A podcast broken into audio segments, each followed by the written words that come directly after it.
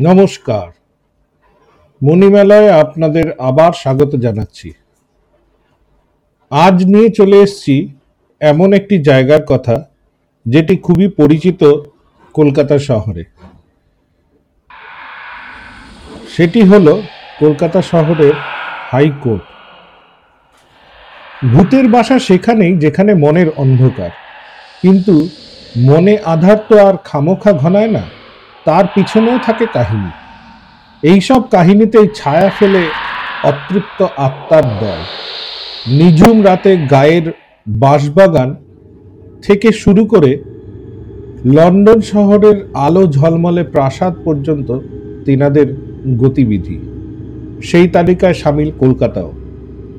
এই শহরের একাধিক ভূতের বাড়ির কথা ভাসে বাতাসে। তবে সব থেকে জব্বর ভৌতিক আড্ডাটি বোধ হয় কলকাতার হাইকোর্ট। গথিক স্থাপত্যের আলো আধারির বারান্দাময় এই বাড়িতে ঘটে গিয়েছে কত না নাটক। এই প্রাসাদেই কেউ দণ্ডিত হয়েছে, অপরাধের কারও হয়েছে ফাঁসি কারও যাবজ্জীবন।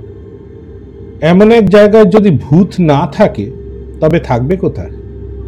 কলকাতার হাইকোর্টের আইনজীবী থেকে সাফাই কর্মী।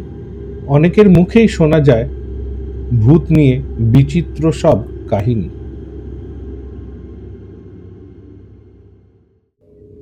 ভারতের সবচেয়ে পুরনো হাইকোর্ট হল কলকাতা হাইকোর্ট। বেলজিয়ামের ক্লোথ হলের কায়দায় বানানো এই ভবনটির স্থাপত্য অসাধারণ। ভবনটির এই স্থাপত্যগত বিরলতার জন্যই এটি ঐতিহ্যবাহী বাড়ি বা হেরিটেজ বিল্ডিংয়ের তকমাও পেয়েছে। এখানে বছরভর প্রচুর মানুষ আসে বিচারের আশায়। সারা দিন অসংখ্য মানুষের আনাগোনায় জমজমাট হয়ে থাকে হাইকোর্ট পাড়া। কিন্তু সন্ধে নামলেই এই পাড়া যেন নিশুত দিনের আলো ম্লান হতে শুরু করলেই ধীরে ধীরে চারদিকে নেমে আসে নিস্তব্ধতা। আর রাতের বেলায় তো এই বাড়িতে প্রবেশ করার সময় পরিবেশ একেবারেই হলিউড হরর ছবির আঙ্গিকের এই অদ্ভুত আবহ কলকাতার খুব কম জায়গাতেই রয়েছে। আর সেই জন্যই হয়তো কলকাতার ভুতুরে বাড়ির তালিকায় বেশ উপরের দিকেই রয়েছে কলকাতা হাইকোর্ট।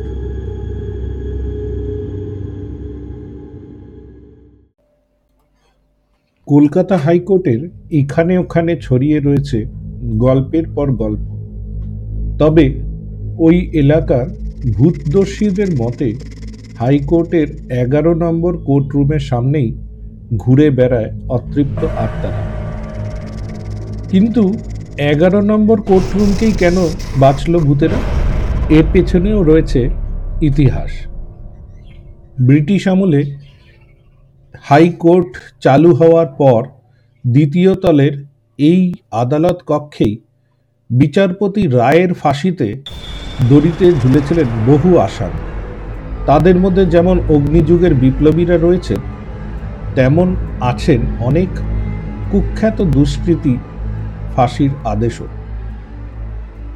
ফলে সেখানে ভূতের আখড়া না হওয়াই অস্বাভাবিক। অবশ্য ওই কক্ষটির অন্য বৈশিষ্ট্যও রয়েছে। কক্ষের ভিতরে ঢুকলে দেখা যাবে ইংরেজ আমলের কাঠের আসবাবপত্র। সেগুলি সব কালো রং করা। শুধুমাত্র ওই কক্ষের রয়েছে দশটি দরজা। তার মধ্যে এখন ব্যবহার হয় মাত্র দুটি। একটি দিয়ে বিচারপতিরা প্রবেশ করেন এবং অন্যটি দিয়ে আইনজীবীরা সহ সাধারণের ব্যবহারের জন্য। এছাড়া ওই কক্ষের বেশিরভাগ অংশ জুড়ে রয়েছে একটি কালো রঙের বিশাল কাঠগড়া, যেখানে আসামিদের তোলা হতো। তাৎপর্যপূর্ণ ব্যাপার, এই কাঠগড়ার মাঝখানে রয়েছে একটি সুরঙ্গ শোনা যায় কুখ্যাত দুষ্কৃতীদের মূল প্রবেশের পথ দিয়ে কোর্টে আনা হতো না। নিচতলা থেকে সুরঙ্গের মধ্যে দিয়ে তাদের সরাসরি আদালতে হাজির করানো হতো। ওই আসামিদের মধ্যে অনেকেরই ফাঁসির আদেশ হয়েছে ওই কক্ষে ভূতে অবিশ্বাসীরাও মনে করেন, সেই কারণেই আজও অপবাদ শুনতে হয় এই কক্ষটিকে। এগারো নম্বর কোর্টে যে ভূত রয়েছে, এমন মনে করেন হাইকোর্টের কর্মরত অনেকেই। আবার সেখানে সচক্ষে ভূত দেখেছেন, এমন দাবি করা মানুষের সংখ্যাও কম না।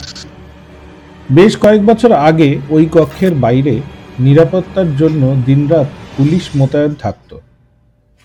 এক পুলিশকর্মীর দাবি, তিনি স্বয়ং ভূত দেখেছেন এবং অনুভব করেছেন তাদের উপস্থিতি।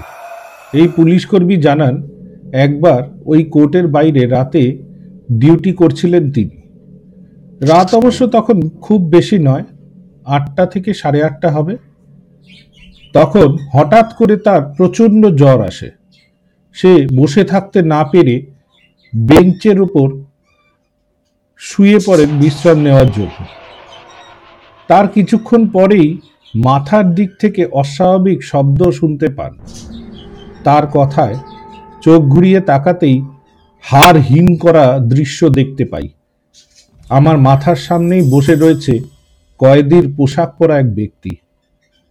জ্বরের ঘরে দেখার ভুল হয়েছে কিনা তা যাচাই করতে নিষ্পলকভাবে চেয়ে আছি ওই অবয়বের দিকে। সঙ্গে সঙ্গে ঘোর কাটতেই বুঝতে পারি আমার সামনে ভূত বসে। শুকনো ভয়ার্থ কণ্ঠে আওয়াজ বেরোচ্ছে না। কোনো মতে দৌড়ে নিচে নামি।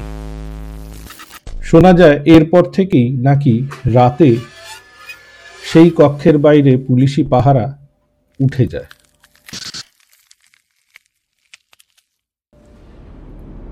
আদালত কক্ষের তালা খোলা এবং বন্ধ করার দায়িত্বে কাজ করেন এক কর্মী। তিনিও নাকি এগারো নম্বর কোর্টরুমের বাইরে ভূতের উপস্থিতি অনুভব করেছেন। তার কথায়, আমার কাছে কয়েকশো চাবি রয়েছে। কোর্ট বন্ধের সময় একে একে সব রুমে গিয়ে তালা দিতে হয়। একদিন অন্য রুমগুলিতে চাবি লাগাতে একটু দেরি হয়ে যায়। সন্ধে সাতটা নাগাদ এগারো নম্বর কোর্ট রুমে যাই চাবি লাগাতে। দরজার সামনে যেতেই ভিতর থেকে খুটখাট শব্দ শুনতে পাই। ভাবলাম কোর্ট তো অনেক আগেই বন্ধ হয়ে গিয়েছে। তাহলে ভিতরে কি? ভয়ে ভয়ে দরজার একটা সাইড খুলে দেখি কেউ নেই। অনেক পাখার মাঝখানে শুধু একটি পাখাই চলছে। পাখাটি বন্ধ করে দরজা আটকাতে যাব, এমন সময় দেখি অন্য একটি পাখা ঘুরছে। তখন বুঝতে আমার অসুবিধা হয়নি এ ভুতুরে কাণ্ড ছাড়া আর কিছু নয়। সন্ধ্যের পর সেখানে ভয়ের কথা শোনা যায় অনেক আইনজীবীর মুখেও। এক আইনজীবী বলেন, এখানে ভূত দেখেছি, এমন কথা বলব না। তবে রুমের সামনে দিয়ে গেলে গা ছমছম করে। কখনো কখনো মানুষের গলার মতন কর্কশ ডাক শুনতে পাই বলে মনে হয়। তবে অন্য কোনো প্রাণীরও হতে পারে সেটা মজার ব্যাপার হলো, কলকাতা হাইকোর্টে শুধু যে আসামিদের ভূত রয়েছে এমন নয়। শোনা যায়, অনেক সাহেব, আইনজীবীও ও বিচারপতির ভূতও রয়েছে এই হাইকোর্টে। এগারো নম্বর কোর্টের ঠিক উল্টো দিকের বারান্দায়, অর্থাৎ এখন যেটা এক নম্বর কোর্ট চত্বর, সেখানে ঘোরাফেরা করে সাহেবদের ভূত। ওই বারান্দায় সার সার দিয়ে রয়েছে হাইকোর্টের প্রাক্তন বিশিষ্ট বিচারপতিদের মূর্তি। হাইকোর্টে চা দেন এমন এক কর্মীর দাবি, রাতে বিচারপতির পোশাক পরা অনেক সাহেবকেই ঘুরে বেড়াতে দেখা যায় ওই বারান্দায়। অর্থাৎ বলাই যায় বিচারপতি থেকে আসামি। সবার ভূত বেশ সহবস্থানই করে কলকাতা হাইকোর্টে।